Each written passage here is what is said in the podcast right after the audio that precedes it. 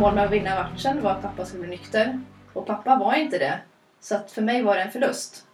Eh, och det tycker jag som idrottspsykologisk Mm. rådgivare är väldigt intressant att se någon som har ett driv till att fortsätta, fortsätta, fortsätta när allt jag gör känns som en förlust.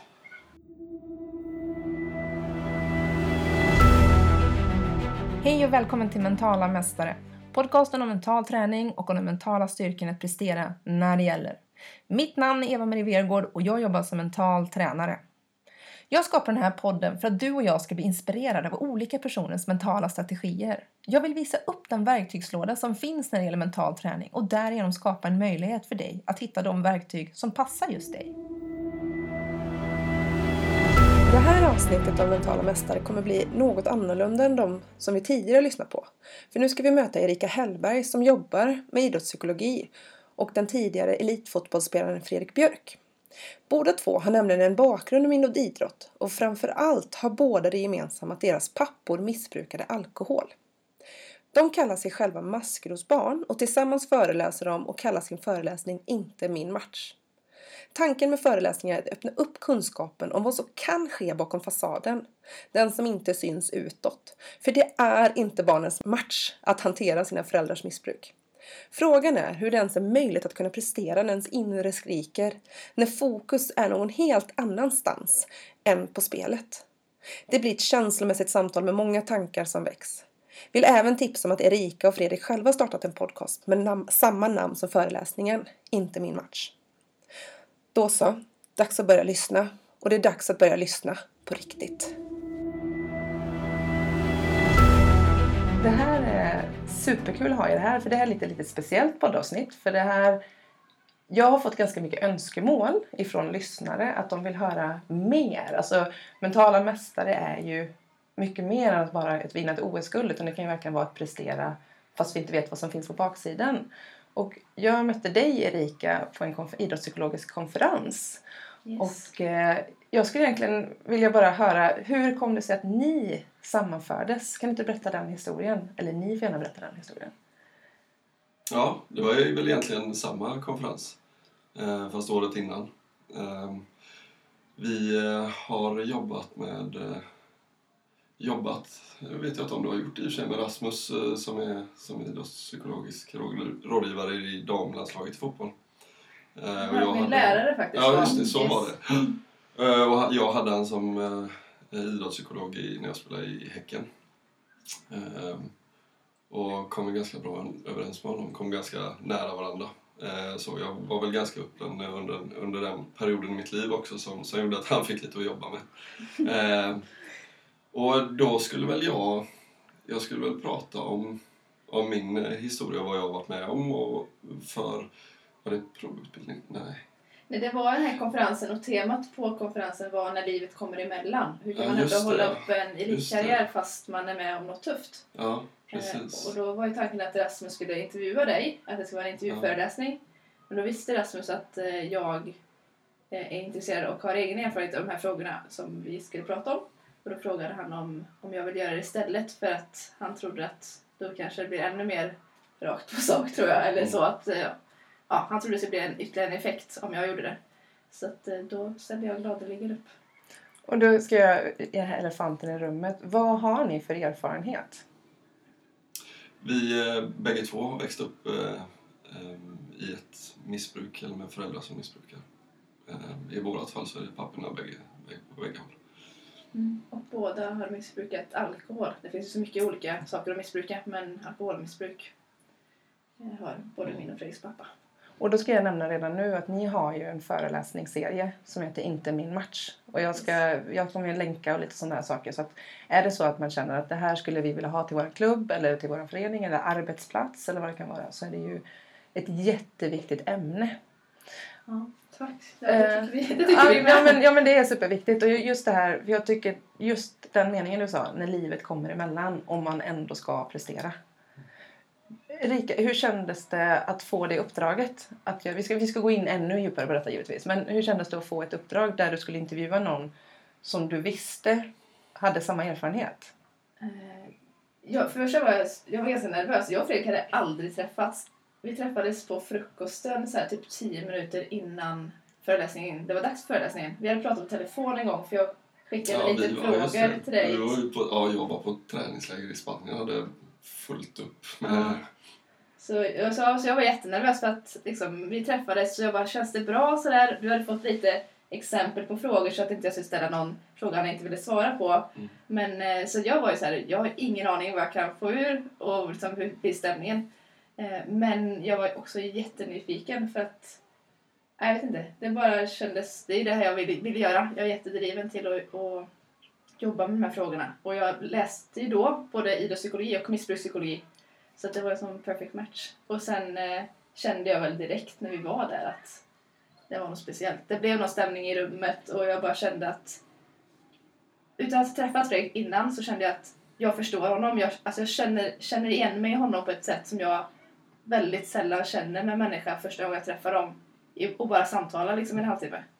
Det var, det var något extra och det, och det kändes skitfort liksom av så. Hur kändes, hur kändes det för dig Fredrik att ha den utfrågningen? Eller Jo, intervju. men... eh, Ja, ja, precis. Eh, Det är väl skillnad på intervju och utfrågning kanske. Eh, nej, men jag får hålla med. Typ, tycker väl att det kändes... Alltså frågorna, i och med att de kommer ifrån en person som har varit med om lite samma sak och lite samma erfarenhet så blir inte frågorna så konstiga utan det är de jag precis hade förväntat mig skulle komma. Ehm, för det är de som har varit i mitt eget huvud. Någon som är utanför kanske ställer helt andra frågor för att man har en annan, ehm, en annan infalls, infallsvinkel på det. Ehm, vilket gjorde att det kändes väldigt tryggt och, och låta Erika styra eh, vart samtalet skulle gå någonstans. Eh, och det, det känner jag fortfarande. Jag har inga problem överhuvudtaget för hon, för hon ställer mig mot väggen, vilket hon kanske gör alldeles strax. Va, vilken, vilken fråga... Vilka, kan du ställa en av de här frågorna? Och då skulle jag vilja ställa den till båda två egentligen. Fanns det någon nyckelfråga som du kände att det här... Mm. Gud, det här är nästan två år sedan. Eh, men, eh, nej, men det jag tyckte var väldigt intressant, både då eftersom jag jobbar som idrottspsykologisk rådgivare, att eh, liksom, från det perspektivet var så här, hur orkade du? Och vad drev dig till att fortsätta fast det var tufft? Eh, det var väl en sån här eh, grunden till vad man ville få fram. Hur lyckades du? Också med tanke på att temat var när livet kommer emellan. Mm. Eh, och det fick Ja, det kan jag nog hålla med om. Och speciellt, nu vet jag inte om det var att jag reagerade på den frågan då, men nu i efterhand så känns det ju som att eh, jag har fått lyxen att, att gå i terapi med, med jämna mellanrum med, tillsammans med Erika liksom, eh, som hela tiden trycker fram de här grejerna vilket gör att jag måste behandla den och att hålla min egen historia levande eh, har ju faktiskt gjort att det är nog inte samma svar nu som då på den frågan känns det som. Då var det nog mer att jag inte riktigt visste vad det var. Bara att fotbollen var en form av frizon där jag kunde koppla bort eh, allting. Eh, nu är vi nog där, där vi kanske inte... Det, det var det, eh, men det är inte hela sanningen heller utan det var mycket annat. Alltså jag hade en viss drivkraft i, i att försöka bota min pappas sjukdom och... Ja, precis. Det var ju det som liksom under den första föreläsningen som högg tag i mig som bara så här, det här är ju, alltså vi måste prata mer om det här. Det var ju att du sa så här att eh, jag spelar inte fotboll för min egen skull, jag spelar fotboll för att bota pappas sjukdom. Och det var så här, eh, eh, det var nästan så att nu måste jag hålla tillbaka tårarna för att det var högg tag i bröstet liksom. Eh, och det har vi jobbat, vi lyfter det ganska mycket i vår föreläsning. Vad det innebär och hur det har sett ut och vad det kan finnas med för risker och konsekvenser med det. Eh, Men också vilka skyddsfaktorer du såklart har haft. Men, men just den här, det var sån tyngd i det han sa det som jag verkligen sa, det här måste vi göra något mer med för att jag tror inte att du är ensam om det. Och jag har känt samma sak. Kanske inte bara i idrottsmiljön men att jag har också gjort saker för min pappa för att bota hans sjukdom och vi vinner aldrig kampen liksom. Så att eh, det var något, det var nyckelgrejen som jag fick, fick fram ur, ur den intervjun. Känner jag. Och, och då, då vill jag gärna backa bandet lite. Hur, Mm. hur, hur gamla var ni när ni började med fotbollen? Jag var, jag var rätt gammal, jag var nio tror jag. Du var nio och Erika? Fem, sex började jag spela fotboll. Sen har inte jag haft en elitkarriär som Fredrik då men Nej, men, för, för det är också en intressant eh, sak, för det har vi ju pratat också om Erika. Men just det här att Eh, och, och då fanns det redan missbruk hemma. Så att det fanns ju, alltså det, redan, redan då var det ju, Eh, antar jag, tufft i alla fall. Ja, eh, eh, min pappa var väl i, i starten av någonting som skulle... Det var väl snarare ett, ett riskbruk eller ett, ett, ett dåligt beteende kring, kring alkohol som han hade. Det var väl precis i den, i den svängen något år senare när jag började med fotbollen som, som, som vi kan gå, tillbaka till idag i alla fall och säga att nej, men det där var inte okej. liksom. Det där, är, Eh, där ringer varningsklockorna eh, redan då. Det var samma för mig. Min pappas missbruk började nog eskalera mer när jag kanske var runt nio. Eh, men det som är intressant under den här tiden när vi var yngre det är ju att både du och- jag har ju haft våra pappor som fotbollstränare under en period när vi varit unga, när de har varit sjuka. Så det har ju påverkat barnidrotten. För mig upplevde jag det, och ja, du får väl säga vad- vad du känner, men för mig påverkade det att han var i miljön, även om han var supersnäll, så så var det en osäkerhet med, med tanke på sjukdomen. Mm. Ja, det var ju samma sak för mig egentligen. Eh, pappa var ju, alltså, han var ju otroligt eh, omtyckt eh, på, på, i föreningen och eh, han, var, han var väldigt duktig också. Eh, han kunde mycket fotboll och, eh, och var bra med människor så att den biten var inget, inget problem egentligen. Det var det som hände innan och efter och i mitt huvud under tiden. Eh, det behövde ju inte de andra märka men det var ju mycket som jag behövde behandla och Ehm, och ehm, det här att man, att man eh, tänker på vad pappa gör eller vad pappa säger vid sidan av när jag egentligen bara ska fokusera på, på fotbollen. Då. Ehm, men, Det eh, är en, det är en extrem stress, ett stresspåslag upplevde jag i alla fall när jag spelat. Hela tiden så här, ha ett öga på sidan av planen men ändå spela fotboll och tycka att det är kul.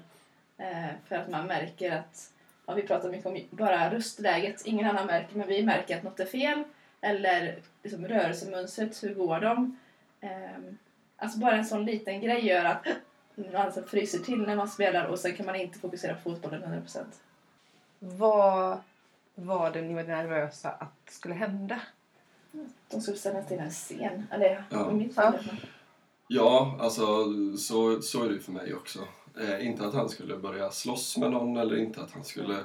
Utan eh, det värsta som skulle kunna hända är ju att folk får reda på att vi har det dåligt hemma liksom. Eh, och det skulle ju... Sättet det kan komma ut är ju... Det är ju störst risk om, om han börjar... Om han är för mycket i centrum så att säga. Så att lampan är på honom. Liksom. Folk, mycket folk som tittar på honom eller pratar med honom. Helst så, av allt så vill jag, ju, vill jag ju att han är lite grå lite sådär i skymundan. För då är det ju ingen större risk att, att det skulle avslöjas. Eh, Så det är väl den största, alltså den här att man, att man hör eh, att man hör att han är i någon diskussion med någon eller att... eh, För då blir man... Då gick larmet hos mig. eh, Jag, jag, jag kan ju bara relatera att jag tänker bara vanliga barn som, som skäms för sina föräldrar. Alltså, den, då, då förstår jag att då är det verkligen alarm Ja. när man känner den.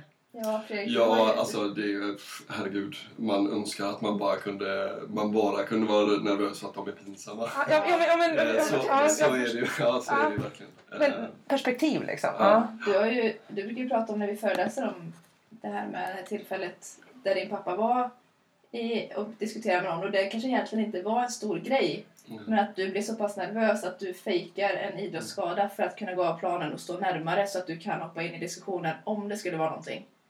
Eh, och att ta det beslutet som ung pojk när du dessutom vid det här tillfället får chansen att spela med någon som är ett år äldre och ni är iväg på någon slags cup. Mm. Eh, man gör inte det om man inte är orolig på riktigt liksom. Eh, så det är också en sån här grej som jag har reagerat på att man förstör för sig själv. Jag vill spela fotboll men jag kan inte göra det för att jag är så nervös att, att någonting kan hända. Ja, och som sagt, jag tror inte att, alltså, eller jag är ganska säker på att detta var ingen, var ingen negativ diskussion som pappa hamnade i, utan eh, det var bara att han var glad men han blev väldigt mycket. Eh, Han, eh, vi pratade innan vi satte igång så pratade vi om röster och sånt där och pappa hade en väldigt stark röst och, eh, vilket gjorde att han hördes väldigt mycket och eh, då blir det ju så att mm, jag blev livrädd. Att även om det är en positiv diskussion som man är i och står och skojar med folk eller så, så kan det fortfarande... För jag märker ju att han är ju inte som han brukar vara. Även om han var positiv och glad ibland så, så är det inte så positivt och glatt. Eh, utan allting blir ju förstärkt eh, när han hade, när han hade druckit. Då. Jo, men En fråga som kommer fram det är hur, hur mycket... Hur, hade ni, för du pratade om att fotbollen typ ändå var en frizon. Mm. Eh, hur kände du Erika där? Jag har, idrotten har betytt mycket för mig. Eh, verkligen har jag gjort. Eh, men det var en period då det, pappa var ganska dålig och han fick sluta vara tränare. Eh, då blev det ju ja, men det blev en stress. Jag, jag ville inte spela fotbollsmatcher egentligen en period om inte mamma var och kolla. Så att jag kunde känna att jag har något trygg. Mina föräldrar är skilda. Eh, så att eh, det var ju också lite speciellt. Men, men jag ville ändå att hon var där och känna någon trygghet så det inte bara var han och att liksom, ja. Jag vet inte, jag hade, jag hade en period där det var lite, lite jobbigt. Men ändå har jag aldrig slutat älska idrott och det har varit superviktigt för mig att få den möjligheten att, att vara inom idrottsverksamhet. Mm, för, för det var egentligen mamma som jag också ville komma in på med tanke på frizon. Mm. Eh, hur mycket var de involverade i era tankar? Min, ja, vi har ju lite skillnad där också. Dina föräldrar var ju tillsammans eh, och mina var inte det. Eh, ändå är man ju- både min mamma och din mamma var ju ändå medberoende ändå. Alltså även om så. Eh, min mamma visst, alltså hon såg ju också och hon såg nog klarare än vad jag gjorde. Men ändå är det svårt att... Eh, vi pratar mycket om att man vill få hjälp från andra, alltså med orosanmälningar från skolan, från idrotten och så. Eh, för nu i efterhand har jag hört att alla har tänkt om min mamma att ja, men, Helene hon, hon fixar ju det, eller hon tar hand om Erika och hon, liksom, hon mår ju bra. Ja, fast det är inte så lätt. Hon är också i den här situationen. Hon har ett barn med någon som är sjuk och han är fantastisk Eh, på många sätt och hon älskar honom som pappan, eller pappan till sitt barn. Eh, och sen kan hon vara jättearg på honom nästa stund för att hon är orolig. Eh, men, så det, det är inte lätt för dem heller. Man kan liksom inte lägga ansvaret på att de ska fixa situationen. Så det, nej, det var en svår kamp. Nej, alltså på samma sätt som vi säger att det inte var våra match så är det ju inte deras match heller. Även om man blir eh, indragen i det såklart. Eh, Men jag ska nog säga upp till jag var 16, 17, ja, kanske 18 till och med. Så hade jag de, de mesta tankarna var ju på mamma.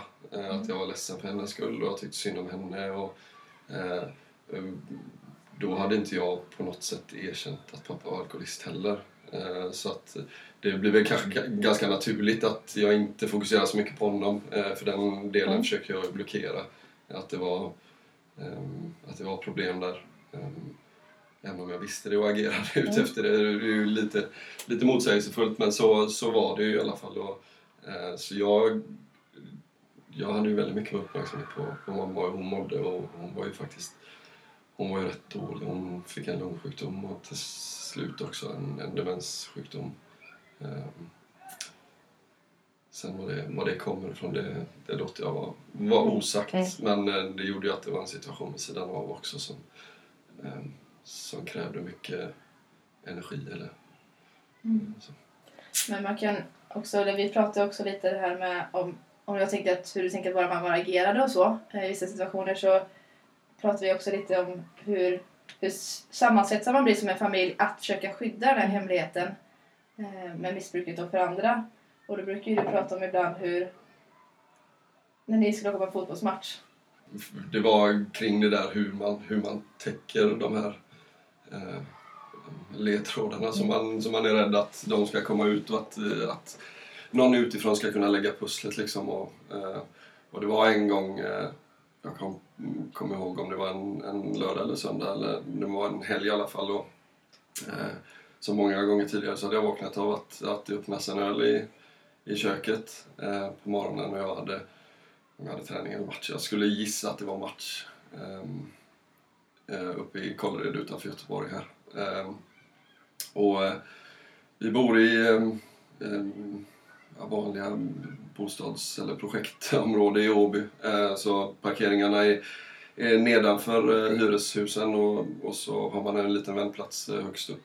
Ehm, när vi skulle åka till den här matchen och så så gick ju pappa ner och hämtade bilen och körde upp den till vändplatsen och så åkte vi ner till stora vägen och så hoppade mamma ut och Eh, och bytte plats då med pappa i och med att han hade ju druckit och kunde inte köra hela vägen. Ehm, bara för att grannarna inte skulle se att, att det var något konstigt då. Ehm, och eh, sen när vi kommer fram till, till idrottsplatsen så gör vi samma sak där. Att pappa hoppar in i förarsätet och, och kör den sista biten till, upp till parkeringen till, vid omklädningsrummet. Och det är helt naturligt. Det, jag ska säga att det, jag tänkte inte ens på det då. Nej. Eller, det, jag gjorde nog en liten notis på det. Bara att det var konstigt. Men eh, jag, alltså, jag ska bara fram. Eller Mm. jag ska bara till Kållered. Så, Mm. så eh, får det se ut hur som helst. Eller på säga. Inte utåt såklart men eh, ehm, så jag, egentligen så för jag förstod ju varför vi gjorde det. Så jag hade inte mycket frågor på det direkt. Och jag, jag tror ju sånt här är så himla viktigt att höra. För det är inte sånt som andra familjer ser.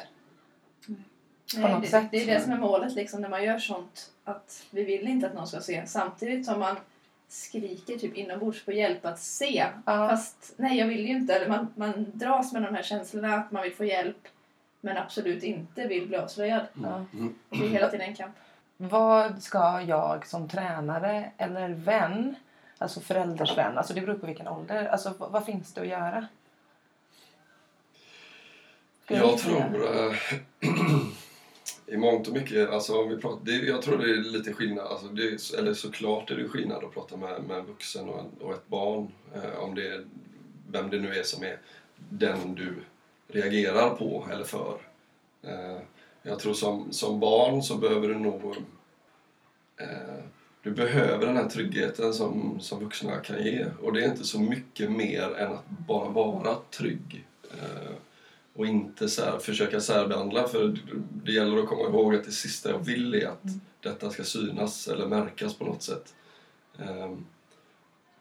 S- och bygga upp ett förtroende den vägen. Eh, så är det möjligt att jag, att jag tillförtror mig till, till det till slut. Eh, att det är en väg att gå, eh, säkerligen. Ehm, men jag tror inte att man ska, att man ska fram och, och konfrontera, speciellt inte ett barn. För jag vet, eh, nu var jag inte ens ett barn första gången jag sa till mina tränare om, om pappa och då tog jag tillbaka det och la locket på för att jag var inte beredd på...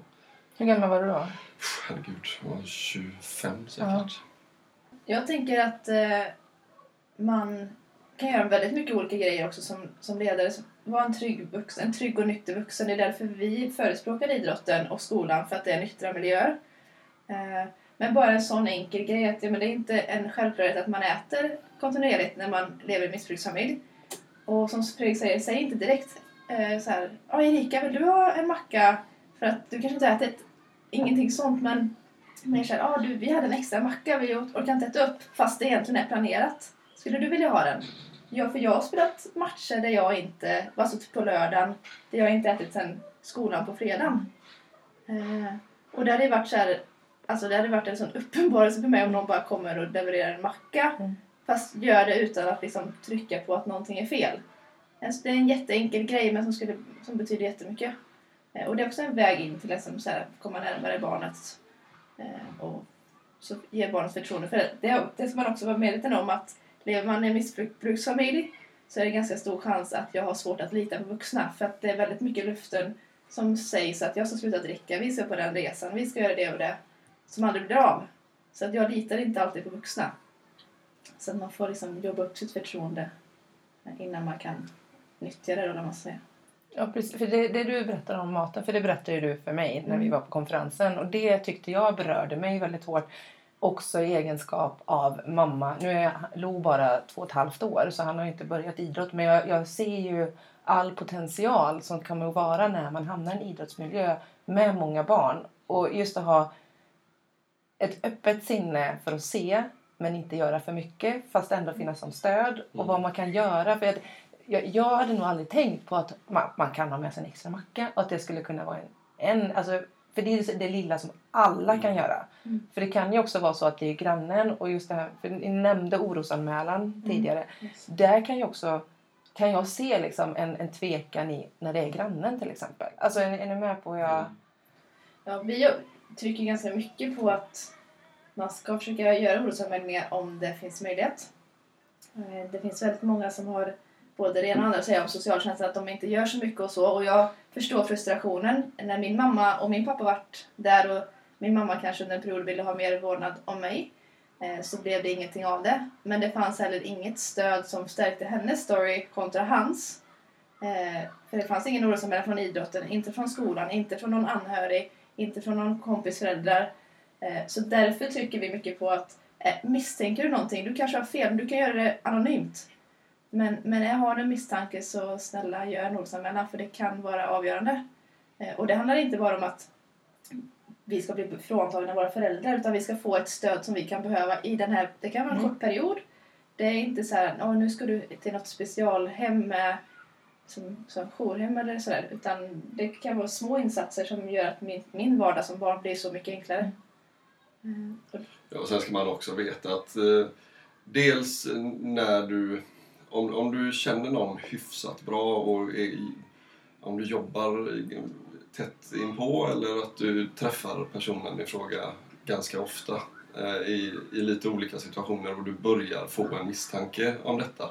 Det är ingenting som ligger längst fram i huvudet att, Mm. att bli misstänksam om det. Så när du börjar fundera att någonting inte stämmer då brukar det ofta vara, det är inte säkert alls att det är, att det är ett missbruk hemma. Det kan vara vad som helst men någonting, det är det du säger med en orosanmälan. Att någon, alltså det är någonting som inte, det är någonting som har blivit lite skevt här med lilla Fredrik, eller vad det nu kan vara, Erika då. Eh, och de, det är inte så att när du har lämnat in den orosanmälan att, eh, att SOS kommer och rycker barnen ur sina familjer. Det är första som händer. Utan det är egentligen eh, det är bara att man höjer ett litet finger och säger att ja, vänta lite nu, det, det är någonting, det är inte Socialtjänsten ställer inte det kravet på dig som vuxen att du ska avgöra vad som är vad. Utan däremot så, så, ehm, så är det en, till en väldig hjälp om du har reagerat på någonting. Du behöver inte vara säker på vad det är. Ehm, det tror jag är, ehm, är någonting att ta med sig för alla. För att det är, jag vet själv också när man, när man började fundera kring de tankarna och jag har gjort någon orosanmälan själv också. Eh, nu, eh, nu för tiden är jag så pass trygg i det. Jag vet, jag vet vad det handlar om och, däremot så, och dessutom har jag sett ganska mycket utav det. Eh, men innan så, så är det ju, så- man är ju osäker på det för att man tänker, alltså jag tänkte också att, men herregud, eh, kommer SOS och så rycker de och så är det fosterhem och där vet man ju hur det slutar för de barnen i de flesta fall. Liksom. Det är, eh, men det är inte alls så det, så det går till. Det tar mycket längre tid innan det ska, och då, de har på fötterna om de, om de gör en insats. Ja, precis. Och, det man ska veta det är att man, man brukar säga att det finns sex maskrosbarn i varje klass. Eh, så att om du misstänker någon, alltså det är ändå så pass stor del av samhället som har den här problematiken, antingen med eh, missbruk eller psykisk sjukdom i familjen. Eh, så att, Om, om du som lärare misstänker någon i din klass så har du förmodligen missat fem. ja precis. Ja, så men det, så det, det, ja. sannolikheten att du har träffat rätt är ändå om du har reagerat på en och missat fem. Så mm, då, då kanske du har någonting. Ja, det här är superviktigt att höra känner jag. Jag tror att folk behöver prata om det här och inte bara prata om det utifrån Facebook rycka mentaliteten. Mm. Alltså är ni, är ni med på det? Liksom, utan verkligen liksom bara sakligt bara det finns värde i det. Mm. Och maskrosbarn är ju någonting. Vad, vad innebär maskrosbarn? Alltså maskrosbarn eh, är väl ett, typ ett samlingsnamn för barn som har det tufft hemma. Det kan vara, innebära då att man lever med missbruk i familjen eller psykisk ohälsa eller våld och så vidare. Och varför man har ett samlingsnamn är för att barn till alla de här olika typerna av sjukdomar eh, reagerar ungefär likadant. Vi har ungefär samma risker som kan leda till vissa konsekvenser och eh, skyddsfaktorerna i samhället och sådär är ungefär samma för de här barnen. Så att Eh, Man kan vara med om lite olika grejer och ändå kallas som maskrosbarn. Ja, jag tycker att det är ganska bra, bra namn att använda. Liksom. Mm. Och på engelska kallas det för superkids. Det tycker jag är lite kul. Så här, lite mer power i det. Eh, Så vi brukar våra föreläsningar säga det ibland när, om vi träffar maskrosbarn att glöm inte att du är en superkid och du är liksom inte ensam. Och du är absolut inte din förälders sjukdom utan du är, du är din egen. Liksom. Fredrik, du fortsatte med fotbollen och har varit framgångsrik inom det. Eh, men vad var det som gjorde att du fick fortsätta Fredrik? Jag vet inte eh, om jag ska vara ärlig. Eh, det är så svårt för att det, alltså...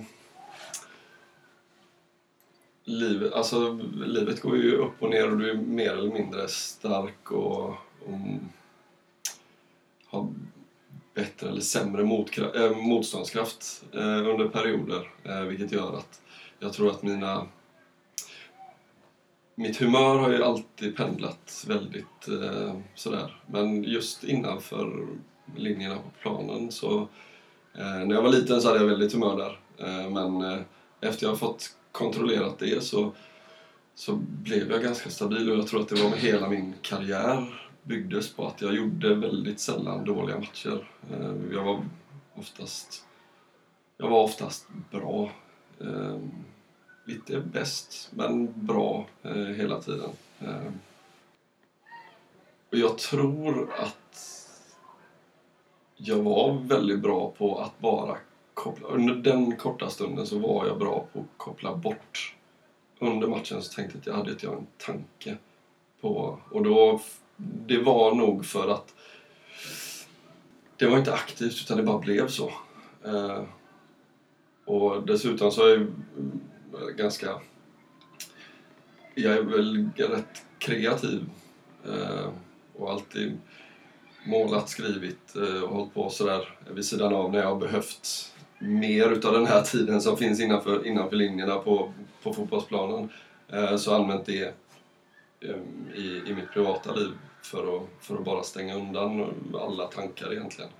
Eh, det som händer under stora delar av karriären är att du inte tillåter dig för att du får dåligt samvete för att du inte tänker och försöker hitta en, en, eh, en lösning på problemet.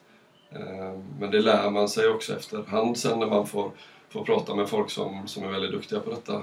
Eh, att man måste, för att få energin till att faktiskt ta, ta hand och ta tag i problemet och kunna göra ehm, en riktig insats så behöver jag faktiskt också tid för mig själv och för att jag ska må bra och, och hämta energi och kraft ehm, till det. Så att jag, jag tror att det var nog bara en... Det var ren instinkt av att jag mådde så bra under matcherna och träningarna så att jag... Det blev nog bara ett mönster. Att där kunde jag bara stänga ner allting. Ehm, sen så... Ehm, direkt innan, direkt efter och i paus så var ju tankarna där. Eh, och då fick jag ju brottas med dem, speciellt i paus. Eh, Så fick jag ju brottas med dem att de skulle bort liksom. Då fick jag ju aktivt försöka och trycka bort dem och eh, zona in på matchen igen liksom. Och det var ju inte lätt alla gånger men det blir man ju ganska bra på. Man, eh, man fick ju göra det vecka efter vecka liksom.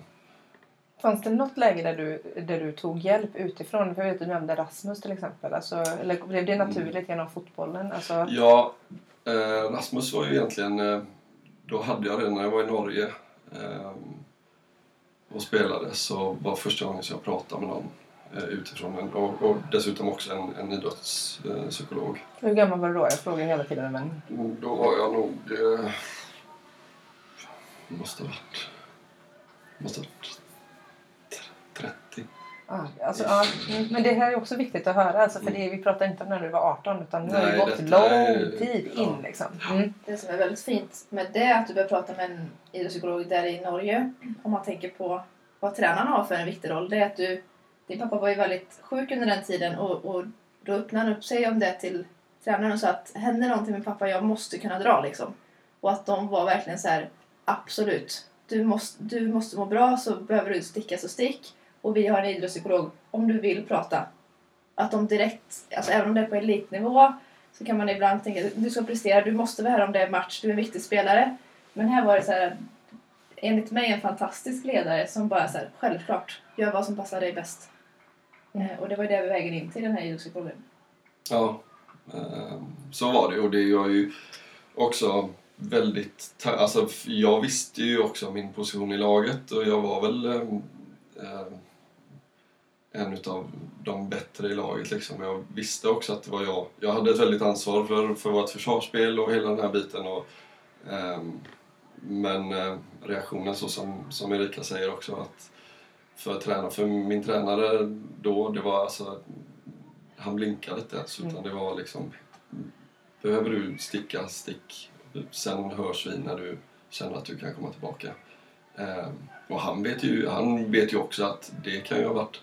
Jag tror att vi kom två i, i ligan den, den säsongen och det kan ju ha varit... Eh, det, kan ju, det kunde ju ha varit att, att komma 7-8 istället då. Eh, I hans ögon, eh, utan, att, utan att höja mig själv. Jag säger inte att det hade blivit så, men det hade ju definitivt kunnat bli så om, om en i startelvan försvinner. Eh, men eh, för hans del så var det inget, eh, ingen tvekan utan mm. det var bara du måste må bra och annars har jag ingen användning för dig i alla fall. Och det, och det är också en trygghet alltså, som tränaren att han verkligen liksom, dels ger en det stödet men också att han ser verkligen det värdet. Att hade för han sagt nej då hade du kanske blivit ännu stressad och då hade det visat sig på spelet antar jag. Eller, eller så hade du gått därifrån. Ja, eh, jag vet inte hur jag hade reagerat. Nu, anledningen till att jag öppnar upp mig för just den tränaren är ju också att jag har fått ett väldigt förtroende för honom från första början eh, och att jag märker att det är en tränare som, som lägger stor vikt vid, vid människan, inte fotbollsspelaren. Att han försöker skilja på. Eh, för att det, eh, det jag har haft problem med under stora delar av, av karriären är att jag har blivit fotbollsspelaren och det var, har varit väldigt många som har känt igen mig och pratat med mig och, och ska rycka mig hit och dit. Och, eh, Medan jag bara har velat att ni ska se mig som, som människan. Eh, för att jag mådde ju inte bra. Mm. Men däremot så fick jag, fotbollsspelaren fick massa ros och ditten och datten och han var så bra. Och, eh, men det kom aldrig in på mig. Det, det gav mig absolut ingenting. Tyvärr. Sen var alla jättesnälla såklart och det, det, det var av, av ren välvilja. Nu pratar jag ju från min sida och ser på det. Eh, skulle jag fått bytt så hade jag gjort det. Att någon hade pratat om människan eh, istället. Eh, men det är ju alltså, det är också, det är också självförvållat. Det är ingen annan som, som har valt att spela fotboll eller, eh, eller att jaga framgång förutom jag. Vad var det ni började prata om du och Rasmus? När jag kom sen till, när jag flyttade, då flyttade jag från Norge hem till, till Häcken. Eh, och Rasmus var väl ganska ny i Häcken då som man hade precis börjat jobba med honom tror jag. Eh, eller han hade jobbat året innan jag kom men ingen riktigt hade väl nappat på det. Eh, för att det gör man inte. Vi, vi behöver ju ingen hjälp. Vi kan ju själva. Så. Det är bara fotboll. Ja, så, så kom jag som eh, du vet en, en eh, höll jag på att säga, den, den dörren var ju redan öppnad för mig. Så att jag hade ju inga problem att sitta och prata med honom i timmar ehm, efter träningarna eller mellan träningarna när jag var där. Ehm, han, ehm, han gav mig väldigt mycket verktyg. Han fortsatte egentligen. Jag, hade, jag tror att jag hade tur med två stycken som pratade i exakt samma termer efter varandra egentligen. Både både hon som, var, som jag hade i Norge och, och Rasmussen här i, i, Sverige pratade mycket om, om eh, acceptans och mm, att man ska mm, acceptera sina tankar och att det inte är någon fara för att eh, detta är ju en, en period i Norge när jag, när jag önskar livet till pappa liksom. Eh, och det är ingen bra son som gör det. Eh, så det var rätt tufft mentalt och, och faktiskt acceptera att det är bara tankar, det är inte det att jag på riktigt vill att han ska, att han ska dö. Eh, utan jag vill att detta, det, jag är desperat efter att problemet ska försvinna. Eh, och det, han var väldigt bra på att förstärka eh, hur jag kunde träna på det själv och ge mig situationer i privatlivet där jag kunde tänka att jag faktiskt gjorde det. Så att jag, han visade på att, att det redan fanns ett beteende men att jag kunde förstärka det ännu mer och bli mer medveten om, om acceptans kring mina tankar för att kunna, kunna gå vidare och bli klarare i dem. Ehm, det, det, det tänker jag på än idag. Det han pratade, det är liksom någonting som jag aldrig kommer sluta jobba med. Vad hade hänt om, detta, om du hade haft de här samtalen när du var 20-årsåldern? Eh, jag hade ju aldrig tagit upp dem själv. Utan eh, det hade bara blivit bakut. Jag hade suttit med armarna i kors och väntat på att tiden skulle ta slut. Och, för att jag var inte, jag var inte mottaglig för det. I den åldern så, jag tror att det är 20-årsåldern, 20-21 kanske, som min syster på en nyårsafton eh, för första gången sa att men pappa är ju alkoholist. Och jag blev tokig på henne kan jag säga. Ehm, och bara slog ifrån. Bara, nej, nej, nej, det är det inte alls. Ehm, sen gick det något år eller två år innan jag kunde så ja men det är jag faktiskt. Tyvärr, alltså jag har kommit undan. Nu har det gått liksom tio år i detta. Eh, så det, det, jag tror inte att, eh, att, jag hade, att jag hade varit mottaglig för det. Och det, det är väl det som är lite synd. Du kan ju inte tvinga någon till att lyssna eller, eller agera på, på vad du säger även om, du, även om du vet att du har rätt. Så att det hade nog varit en hyfsad frustration från Ja, för, för det är det jag upplever många när, jag, när man ställer de här frågorna just i sådana här situationer. Det är just att ja, men då hade jag inte varit mottaglig. Även om du hade sagt att jag ska lämna den mannen eller jag Mm. ska, att din pappa är alkoholist. Eller vad det nu kan vara för situation. Just att man behöver någonstans ha accepterat det själv eller sett det själv och sen har landat. Alltså, så där är en... Det är ju på precis samma sätt som missbrukaren själv måste acceptera. Ja. Alltså för att kunna sluta på riktigt så måste du acceptera att, alltså för annars vad finns det att sluta Mm. för? Eh, samma sak så, som är det ju för, för mig som anhörig. Har inte jag ens eh, accepterat att pappa är alkoholist, Mm. vad är det vi pratar om då? Det, då, då finns det, alltså i, enligt mig så finns det ju inget att diskutera. Det som, det som jag kan se det som ändå... Det är klart att det hade varit optimalt om han kunde prata med någon när han var yngre. Och att han var redo. Men det kan fortfarande finnas skyddsfaktorer som man nyttjar som gör att hans vardag blir lite bättre trots att han inte är medveten om sin situation. Och då är det ju liksom skolan och idrotten och hur folk agerar runt omkring. Trots att han egentligen inte vet. Men han får de här trygga personerna som han tyr sig till. Trygga miljöer som han mår bra i att vara i ändå. Fast han inte ens är medveten om att pappa är alkoholist. Så att eh, det vore optimalt om han var redo tidigare. Men han kan fortfarande få bättre eller sämre vardag fram tills han är redo. Beroende på hur vi andra runt omkring agerar. Eh, Så att jag tycker ändå att det är viktigt att trycka på det. Att man kan ändå göra lite fast han inte är redo. Jo, och sen, sen är jag helt övertygad om att hade jag inte haft fotbollen så hade jag ju agerat på något annat sätt. Eh, för då hade jag ju haft, eh, även om det bara var de här timmarna per dag som, jag kunde, som jag kunde spela som jag, och, och kunde släppa det här eh, jobbiga eh, så då hade jag ju hittat ett annat sätt att, att få ut det på istället och då kanske det hade blivit utåtagerande eller Ehm, eller på andra sätt tagit sig, tagit sig samma väg som, som pappa möjligtvis då. Ehm, för att det är ju, som sagt, jag har ju växt upp med det så att jag har inte sett något annat. Det var ju normalt för mig att bete sig på det sättet. Mm. Tankar Erika? Nej, jag, jag, igenkänningen är ju liksom hundra. Jag förstår att eh, någonstans måste man ju få, eh, få utlopp för det, ja, för en frizon på något sätt. Och det jag tänker lite, det är att man kan få så här olika roller. Man brukar prata om eh, tapetblomman, clownen, duktiga flickan, den pojken och rebellen. Eh, och det kan ju också vara någon sån grej som skulle kunna ske i idrotten, eh, som du sa här att eh, nu ska jag inte säga att det var så i ditt fall, men att man ibland agerar... Det kan finnas någon i laget som är den stökig som bråkar och grejer så här, att det är lite rebell. Den personen kanske är rebell i den miljön för att den är trygg i den miljön. Medan hemma är den duktiga pojken för att då packar den syskonens väskor för att de vet att föräldrarna har inte koll på att det är simning istället för vanlig idrott eh, på den här, den här veckan. Eh, Att man är superduktig och liksom räddar hela familjen hemma. Men när jag kommer till en annan miljö då agerar jag ut på alla olika sätt. Så att eh, man hittar de här olika forumen där man är olika personer och agerar på olika sätt. Mm, Och då kan idrotten kanske ibland vara ett sätt där man agerar utåt. Alternativt att jag är dukt, duktig pojke här också. Jag ska bli bäst i laget. Jag ska bli fotbollsproffs. Eller jag ska bli det ena eller det andra.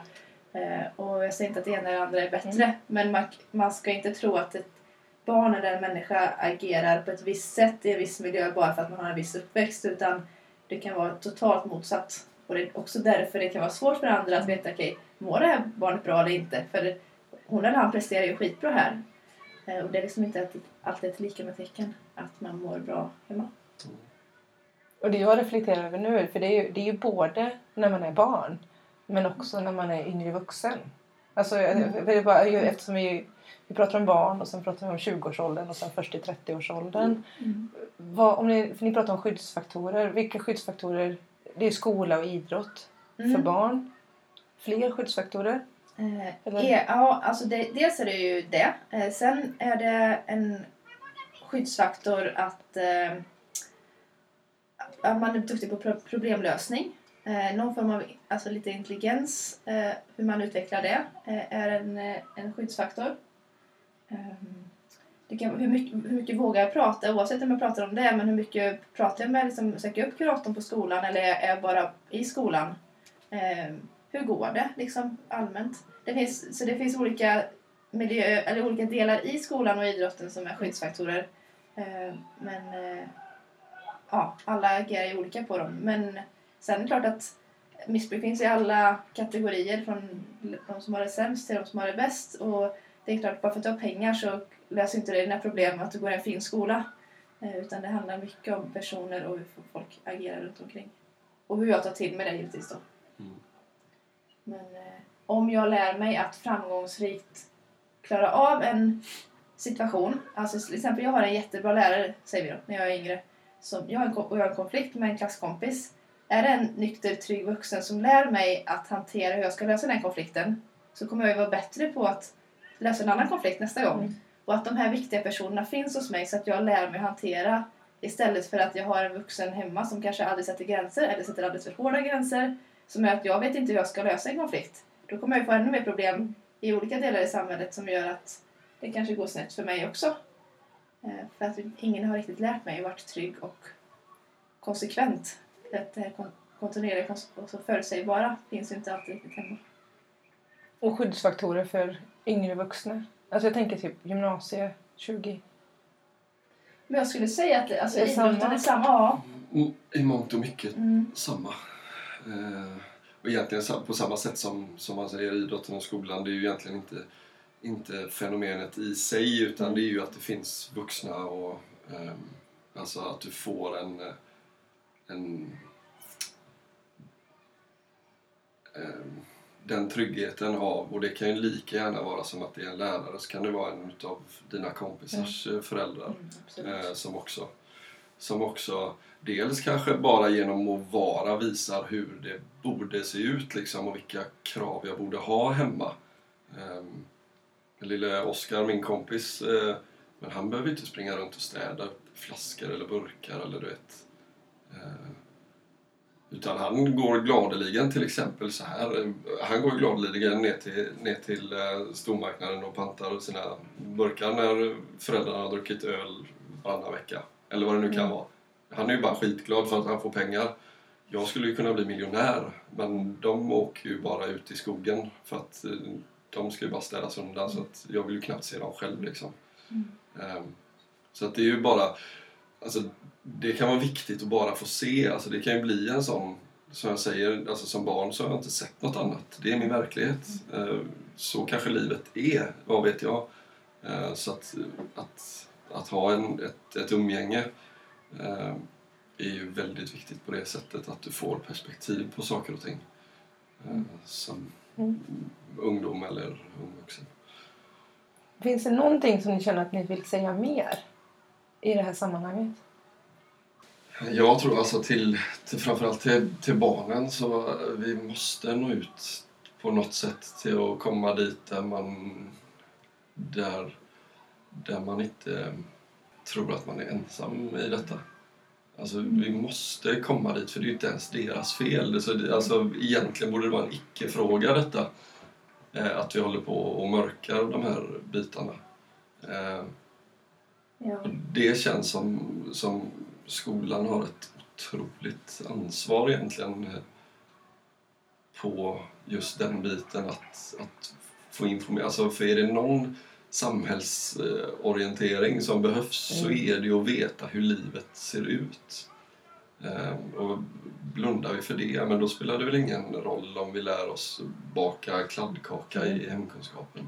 Det är liksom, det, Mm. kladdkaka, vi klarar oss utan det, men har vi fem stycken i en gymnasieklass som, som har skitdåliga för, för, förhållanden hemma. Eh, som inte vet vad de ska göra. Eller vad man kan göra ens. Eller att det faktiskt finns fyra andra i klassen som Mm. har samma problem. Alltså då, då vet jag inte. Alltså då på något sätt har vi börjat i fel ände. ehm, kan jag tycka. Ja. Alltså vårt syfte, vårt mål lite med att, att vi gör detta, att vi öppnar upp oss om, om oss och att eh, och relat, vi relaterar till idrott, men det kan också vara arbetsplatser och skolor och så. Ehm, det är att vi har som en slogan kan man väl säga på vår, på vår föreläsning som går så här Föräldrars missbruk är inte barnens match. Mm. Barnens match är på idrottsplanen och i skolan. Men det är ju så långt ifrån verkligheten. Det är vår önskan att vi ska någonstans ri- riva de här negativa åsikterna om missbruksfamiljer och missbrukare och att man ska förstå att det är en sjukdom. För jag tror att hade jag förstått att det finns fler som har det som, min, som jag och som min pappa och att det inte är självförvållat. Eh, hade min, om vi sa en annan sjukdom som är väldigt vanlig, cancer. Då hade, hade jag hade min pappas cancer hade jag ju pratat med någon direkt och folk hade kommit till mig och hjälpt mig. Och någonstans vill jag nå lite dit att det ska vara mycket lättare för mig att ta steget och prata med någon för att ingen dömer mig. Eh, och då tror jag att vi kan lättare komma närmare på alla olika plan. Att det är mer okej att prata om det för att jag känner inte att någon ser ner på mig för att min pappa är sjuk. Eh, men det gör man ju då och därför spelar jag den här matchen. Att jag skyddar honom och att jag tar hand om honom på olika sätt. Eh, och samma för Fredrik och alla andra. Men vi vill att våra match ska vara vårt liv och inte, vi ska liksom inte identifiera oss och tro att det är mitt fel att pappa dricker för att jag inte vann en fotbollsmatch eller för att jag inte fick det bästa betyget i skolan eller för att jag kom hem lite för sent från en kompis. Då kan de använda det som anledning till att de dricker men det, det, är, ju, det är ju helt olika saker. Eh, och får jag en kunskap då, som Fredrik säger i skolan om vad det innebär det här, det är en jättevanlig sjukdom. Vi kanske ska börja prata om det. Eh, så kanske jag förstår att det är inte mitt fel, det är inte, det är inte min sjukdom att lösa. Det är någonstans dit vill vi nog, hoppas vi. Ja, men precis. Eh, Och då kommer vi nog säkert eh, närmare, närmare lösningen på, eller en bättre utfall på, på missbruksproblematiken som finns. Eh, om det liksom inte är en massa runt om som, som på något sätt eh, sopar banan för dem. Eh, Ja, vi hjälper ju dem indirekt faktiskt att missbruka. mm. Det är ju lite sant. Alltså det som man brukar säga så här, ja men... Eh, eller min pappa har sagt i alla fall nu när han har blivit nykter så har jag kunnat prata mycket med honom att jag måste nå min botten.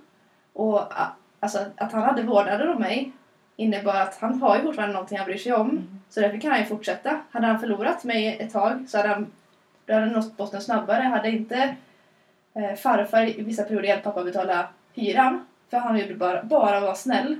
Ja, då hade han blivit vräkt. Alltså då hade, för du måste nå din botten för att kunna bli nykter. Annars kommer du dö eller hamna i fängelse beroende på vad du har för missbruk. Men du kommer aldrig bli nykter om, om vi hjälper dem. Och det gör vi för att vi är så rädda att samhället ska se. Eh, Och det är väl ett jättestort problem att se. Ja, jag, jag, jag hoppas att jag kommer kunna se er föreläsning någon gång. Eh, Jag har missat den varenda gång. Eh, För jag tycker alltså, bara namnet Inte min match säger väldigt, väldigt, väldigt mycket. Erika, finns det någon mer fråga som du skulle vilja ställa till Fredrik? Eller någonting som du känner att ni kanske har diskuterat på föreläsningar nyligen som du vill, vara, men det här är bra att lyfta i podden. Ja, alltså som jag sa ganska tidigt här nu eh, i podden så eh, när jag träffade Fredrik första gången och han sa så här att jag spelade inte fotboll för min egen skull. Jag spelade fotboll för att bota pappas sjukdom. Eh, det har ju ändå varit en drivkraft i Fredrik som har tagit honom väldigt långt. Eh, jag säger inte att det är det mest hälsosamma sättet att bli elitspelare på. Men det var så det blev för honom.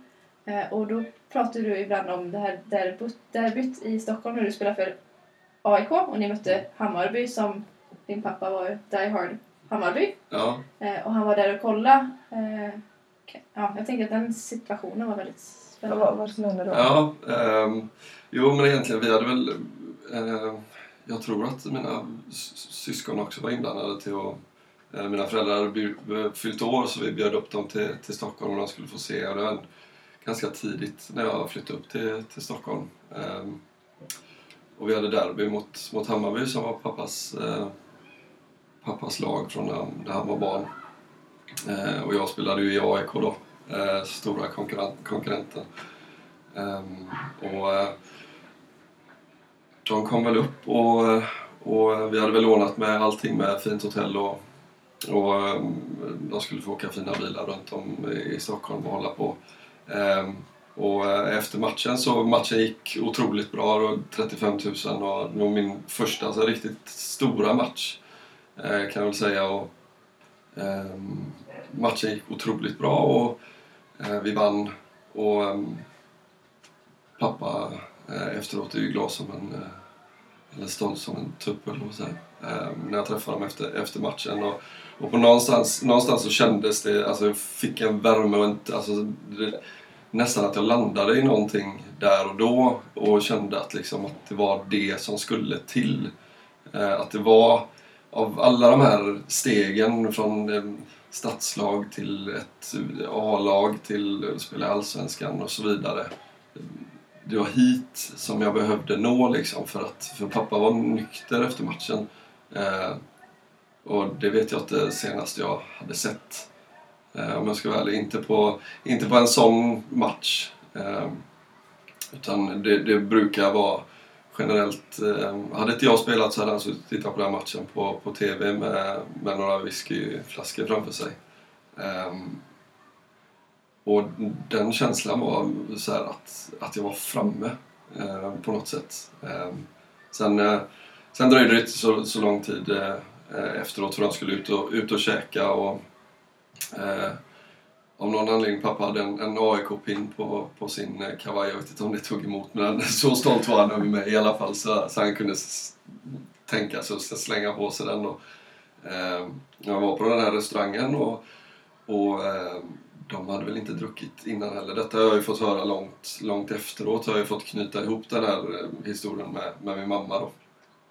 Eh, men de, eh, de drack inte till maten men det var jättefin en fin restaurang och, och eh, eh Kypan hör att pappa pratar göteborgska eh, egentligen och frågar vad han gör i stan och eh, ser AIK-pinnen och, och det ena leder väl till det andra och, och pappa berättar att, att jag har spelat, eh, spelat match och, och Kypan reagerar ju direkt för att både Eh, det visste jag ju visserligen om att ägaren till den här restaurangen var, var supporter till, till AIK och Kypan också. Eh, och de blir jätteglada och ska ta någon bild på, på pappa tillsammans med dem och, och, eh, och så säger de väl bara att ehm, ja, maten är redan betald men eh, bara så ni vet så bjuder vi på, på drycken och resten av kvällen. Då. Eh, och sen var det ju kört eh, kan man säga och det hade ju spårat ut och den här kypan sprang jag på inte långt efter den som knackade mig på axeln. Jag visste ju inte vem han var. Eh, utan det var bara att eh, sa det att hade inte det varit din pappa så, så vet jag inte vad vi hade gjort med. Eh, för där hade det spårat på riktigt. Och då kände man bara nej. Från den här känslan av att jag hade klarat någonting mm. och, och dessutom tryggheten att vara i Stockholm Stockholm, att man liksom försvinner i mängden eh, i den stora stan och, och lite så här tills att, tills att jag nästan blev värre utpekad än någonsin tidigare i mitt liv. Eh, var bara som, alltså alla murar bara föll eh, och det blev alltså sån panik inom mig att jag, att jag hade tappat bollen en liten sekund liksom eh, och inte tänkt mig för för att jag var så glad. Mm. Eh, den blev ju... Den, den, ja, det var för mig då en nyttig läxa. Men eh, sen så blev jag ju bara ännu bättre på, på att dölja det. Så. Det, det som jag ser som lite som blir sorgligt relaterat till detta men också liksom även upp hit det är ju att som du har sagt också tidigare till mig att oavsett om jag vann eller förlorade en match så gick jag av planen med samma känsla för att mitt mål med att vinna matchen var att pappa skulle bli nykter och pappa var inte det. Så att för mig var det en förlust. Eh, och det tycker jag som idrottspsykologisk mm. rådgivare är väldigt intressant att se någon som har ett driv till att fortsätta, fortsätta, fortsätta när allt jag gör känns som en förlust. På ett sätt. Jag kan förstå att du var glad över vinsten. Men att det ändå blir... Ja, det är något jag tycker är väldigt intressant i min yrkesroll eh, och som maskrosbarn själv. Men sen kan jag nog tycka att jag, alltså vinster och um, vare sig det varit enstaka vinster i matcher eller, eller större sammanhang så har jag lagt väldigt lite fokus i det och det vet jag också många andra idrottsmän och kvinnor pratar om. Just att man, det är bara vidare till nästa. Eh, liksom. eh, men jag tillät mig inte ens att bli glad under matchen för att det var nästan så här att men varför ska jag... Alltså jag vet att jag inte... Det finns ingen anledning att vara glad för att det är ett helvete där. Det är liksom, varför ska jag vara glad nu i fyra minuter? För sen när jag snurrat av mig skorna så vet jag vad det är som väntar. Det är ingen idé att vara glad nu. För att besvikelsen kommer här nu alldeles strax. Och ändå fortsätter du? Ja. Eh. Fast sen, sen, jag vet inte om det, om det är... Jag har ju varit nära på att sluta väldigt många gånger. När jag var 20 så sa jag att jag har spelat en dag äldre än jag är 25. Eh, och när jag var 25 så, så tänkte jag nog sluta. Eh, och när jag lämnade A, eller efter mitt första år i AIK så var jag också nära på att sluta. Eh, jag kände att, men vad är det jag håller på med? Jag tappar mig själv helt och hållet. Eh, och det har nog fortsatt. När jag var i Elfsborg skulle jag, dit gick jag för att avsluta karriären också. Ehm, så um, ja, jag fortsatte. Men det var, det var nog i, i brist på annat, eller höll på, höll på att säga. Man vet vad man har, man vet inte vad man kommer till. Mm. Ja, det är jättestarkt verkligen. Nej, någonstans så, så får man nog säga så här att jag, alltså utan fotbollen så hade jag inte, alltså det är många, väldigt många insikter både om mig själv och om, om andra som jag inte hade fått till mig. Um, vilket gör att det, jag hade inte kunnat lära mig det på något annat sätt. Uh, och mitt liv så här i efterhand hade inte kunnat spela, ut, spela sig ut på något annat jag, jag kan inte känna att jag borde ha gjort på ena eller andra mm. sättet. Uh, och uh, som sagt, mina känslor och tankar styr jag inte över. på, samma, på det sättet som jag, som jag kanske ville eh, göra. Och därför kan jag också säga att nej, men allt som har varit, det har varit. Och jag, har, jag står här idag och har lärt mig väldigt mycket av det. Jag hade varit hälften av en man mot vad jag är nu utan de här erfarenheterna. Så, så, så någonstans har jag valt att, valt att, att ta det positiva ur det. Även om det, även om det inte, inte gick så bra. Min pappa dog och, och hela den här biten så, så, så har jag ändå valt att, att hedra min pappa som ändå fanns i grund och botten. Mm. Alltså bakom allt missbruk och, och sådär så visste jag precis vem han var och, och vad han stod för och hur han var som person. Och, eh, och de bitarna har jag ju tagit med mig liksom. Så att, eh, det kanske inte, det hade varit en självklarhet. Om pappa hade levt idag så hade jag kanske varit en helt, eller förmodligen en helt annan människa. När, hur gammal var du när han dog? Uh, ja, det var ju... Herregud, då var jag 30. Ja, det var 30. Och då, och, och då fortsatte du spela efteråt också? Mm. Var det någon skillnad? Alltså, var det, alltså, och då menar jag inte kanske spelmässigt utan känslomässigt. Ja, det var det. Man kan väl säga så här att alltså 11 månader någonting efter första gången jag pratade med en idrottspsykolog eh, första gången eh, och pratade om pappa eh, så dog han. Eh, två dagar efteråt så hade jag, hade jag min hade jag match och det var egentligen den, den sista matchen som jag spelade för honom. Eh, det gjorde jag aktivt då, ehm, vilket jag kanske inte hade gjort fram till dess. Eh, men då var det en sån här en avslutning och den, den, det är nog den matchen jag kommer ihåg mest i mitt liv. Liksom. Det var dessutom snö. Och jag kommer ihåg att alltså, där var jag väldigt eh, närvarande under den matchen. Um, och eh, efter det så, inte direkt, för sen det gick bra under ett och ett halvt närmaste åren efter. Då gick det väldigt bra i, i Norge och jag fortsatte i, i terapi. Eh, och sen flyttade jag hem till eh, till Häcken. Min mamma var sjuk, hon hade Alzheimers och, och lungsjukdom. Eh, och då kom väl på riktigt någon eh, form av kris eh, kan man säga.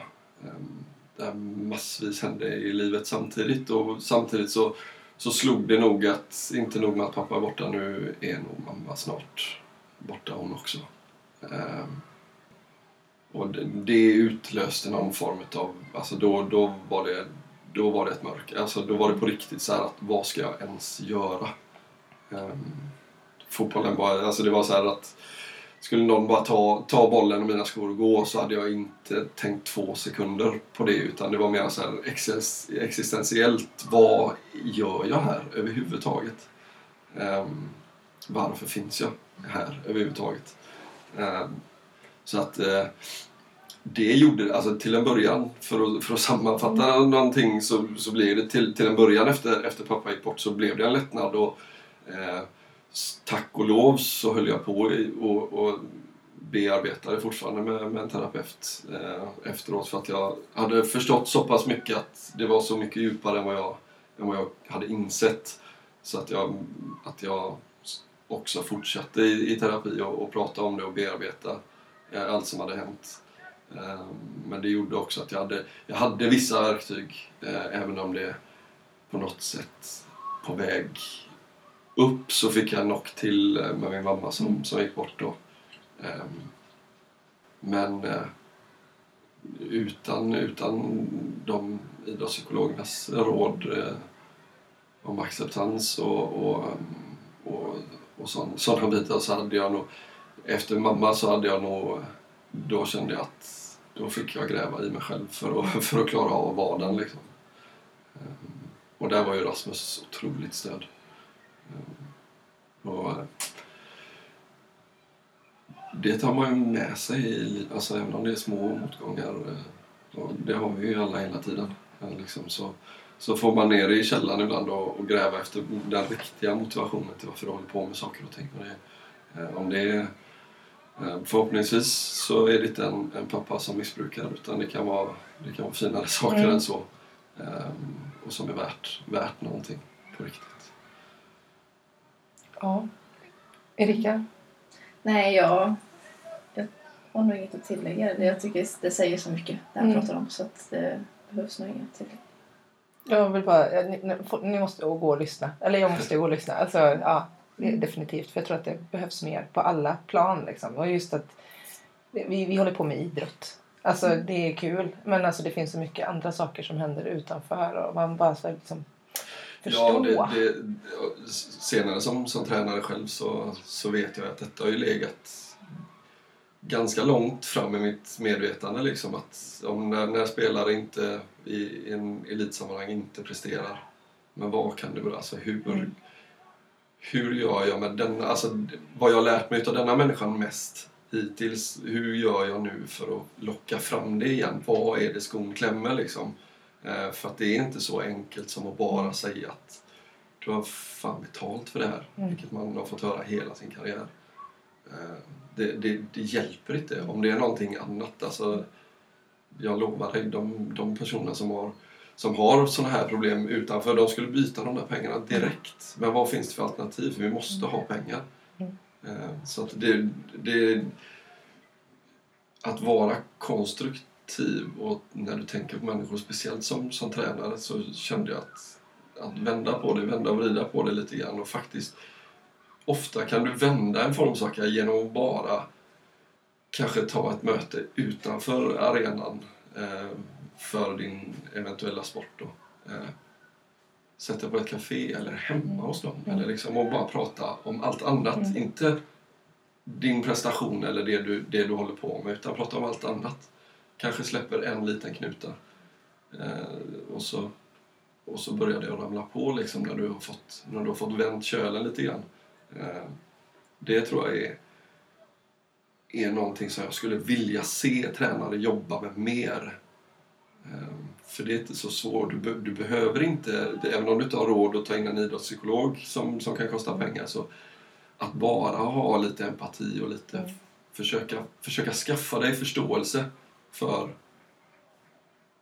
förståelse och respekt för hur livet kan se ut tror jag du kan komma väldigt långt eh, i en tränarkarriär eh, faktiskt. Ja, men jag är helt övertygad om det. Alltså, jag tror det är jätteviktigt och jag, tror att, jag hoppas i alla fall att att miljön eller kulturen är på väg att vända till mer acceptans och mer liksom, medkänsla och alltså Jag prata det, mer. Jag pratade, när, när jag kom till, till, till ÖIS eh, som, som spelare från Häcken eh, då hade jag redan börjat detta och jag började prata lite kring det. eh, Lite sådär på eget bevåg, av egen vinning egentligen för att jag kände att det, det, det var väldigt skönt att prata om det äntligen efter alla dessa år. Eh, Och jag, första gången jag tog upp det i, i, eh, i mitt lag, eh, egentligen samlade alla och berättade om och det var egentligen bara så här, så här kan det se ut för en spelare. Jag har varit långt på långt mycket bättre nivå än vad, vad de spelarna hade varit. Eh, jag kom in som någon, som någon liten... Att jag skulle rädda det laget och, och hela den här biten. Så därför tyckte jag att det var väldigt passande att just eh, riva den muren av mig själv. eller Den, den, den bilden som de hade av mig. Eh, att jag var väldigt duktig och, och ditten och datten. Och det kanske jag var, men det viktiga för mig var att alltså, livet händer. Alltså, Mm. Fotbollen, det, det kommer, det är liksom, du får ett schema när du ska träna. Men det som du inte får ett schema på, det kommer hända och det händer random, vare sig du vill eller inte. Ehm, och där vet jag att det kändes som att de bara väntade på att någon skulle prata om i hela den här machokulturen som är kanske i alla fall i, i herridrott liksom. Så många utav dem, jag skulle säga 85% sitter och väntar på att man ska prata om sådana här saker. Och när du började i det läget, fick du, alltså, fick du fler att prata? Fick du en bra reaktion? Eller Då hade jag direkt så hade jag fyra stycken i, i laget som, som berättade att de hade liknande problem hemma. Det är det som är så häftigt. Det är det vi kommer åt. Ja. Igenkänningen och att de bara, jag är inte ensam. Mm. Alltså det är sån liksom... åh. Och bara våga, alltså, man pratar ju hela tiden om att ja, vi ska ändra eh, kulturen i omklädningsrummet. Det finns ju någonting så här. Men jag menar det, det är inte det utan det är, någon, det är ju till och med ännu djupare. Mm. Alltså det är någon, alltså bara våga prata, våga säga och så. Och jag menar där hade ju du, eftersom du hade det ändå självförtroendet, alltså du kom dit för att du skulle rädda lag. Då har du ju ändå en, en position Mm. där man kan lyfta och få, du är redan uppåt. Det kan Ja, vara tufft precis. för någon som är nere. Och Så är det ju definitivt. Så, då, och då, så så är väl samhället i stort och relationer i stort att du behöver någon som går före Ja. hela tiden. Eh, och det har ju varit någon som gått före på massa olika sätt för mig. Eh, vilket gjorde att när jag kom in i detta laget och hade den, den eh, statusen, ska jag väl säga, där, där jag bara ville, ville utnyttja den, den, eh, den positionen till att vända på det. Mm. Alltså helt. För att, ja men lite grann, en, ett sånt litet uppvaknande liksom att, ja fast det är en del av livet, fotbollen, att jag har presterat någonting. Sen finns det en annan del, den större, den viktigare delen.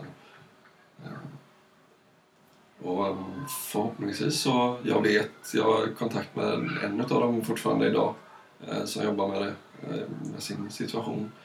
Eh, Och det är otroligt roligt att följa hans, eh, hans upp och nedgångar i, både i fotbollen och i, i livet. Så. Han, är inte, han är inte alls beredd att, att prata om det själv än och jag har sagt att det behöver du inte ens bli. Detta gör du för dig själv. Du, alltså, du ska inte, detta är mitt sätt att göra det. Du behöver inte alls göra det på det sättet. Det, det är inget fa, jag är inget facit. Det är jag inte överhuvudtaget. Jag har gjort massa fel. Eh, Men det är bara att du börjar ta tag i det. Och jag tänker det är också så här nyckelpersoner sedan, om vi tänker liksom nästa generation. Mm. Alltså nästa generations tränare att bara och ändå acceptera det själv och sen kunna se och sen kunna göra en bra grej i det Sen- nya laget. Ja, framförallt också, ja precis framöver liksom. Att som, som Klart, blivande eh, pappa Ja, ja men precis. bryta mönstret liksom och inte falla i samma, du vet, jag tar den här fighten Mm. nu Mm. så slipper mina barn göra det och deras barn. Och hur jag pratar och hela den där biten. Bara det kanske finns någon som lyssnar som inte är involverad i idrott just nu men som är intresserad och kanske är, liksom, jobbar på en arbetsplats eller är lärare på en skola. Att, som Fredrik sa, jag har tänkt att sluta massa gånger. Jag mådde jättedåligt och ville bara lämna. Och att liksom så här, folk sjukskriver sig, folk eh, är hemma från skolan. Eh, att det, det, är också, det finns något annat än arbetet. Att, eh, varför sjukskriver sig folk? när det här är så vanligt, de kanske har ett barn eller en sambo eller en förälder som missbrukar att precis som en, en tränare får in mer det här tänket att se människan så vart alla lyssnare än kommer från, vart de än är, så kan de göra någonting på sin plats. Mm. Vi älskar idrott och promotar idrott men det spelar ingen roll vilken kontext du är i. Eh, så försök att hitta ditt sätt att göra en förändring där du står. Det tycker jag är viktigt. Det där var det bästa, bästa ordet. Jättebra. Alltså verkligen supertack. Alltså det var verkligen helt fantastiskt att ha er här. Tack själv.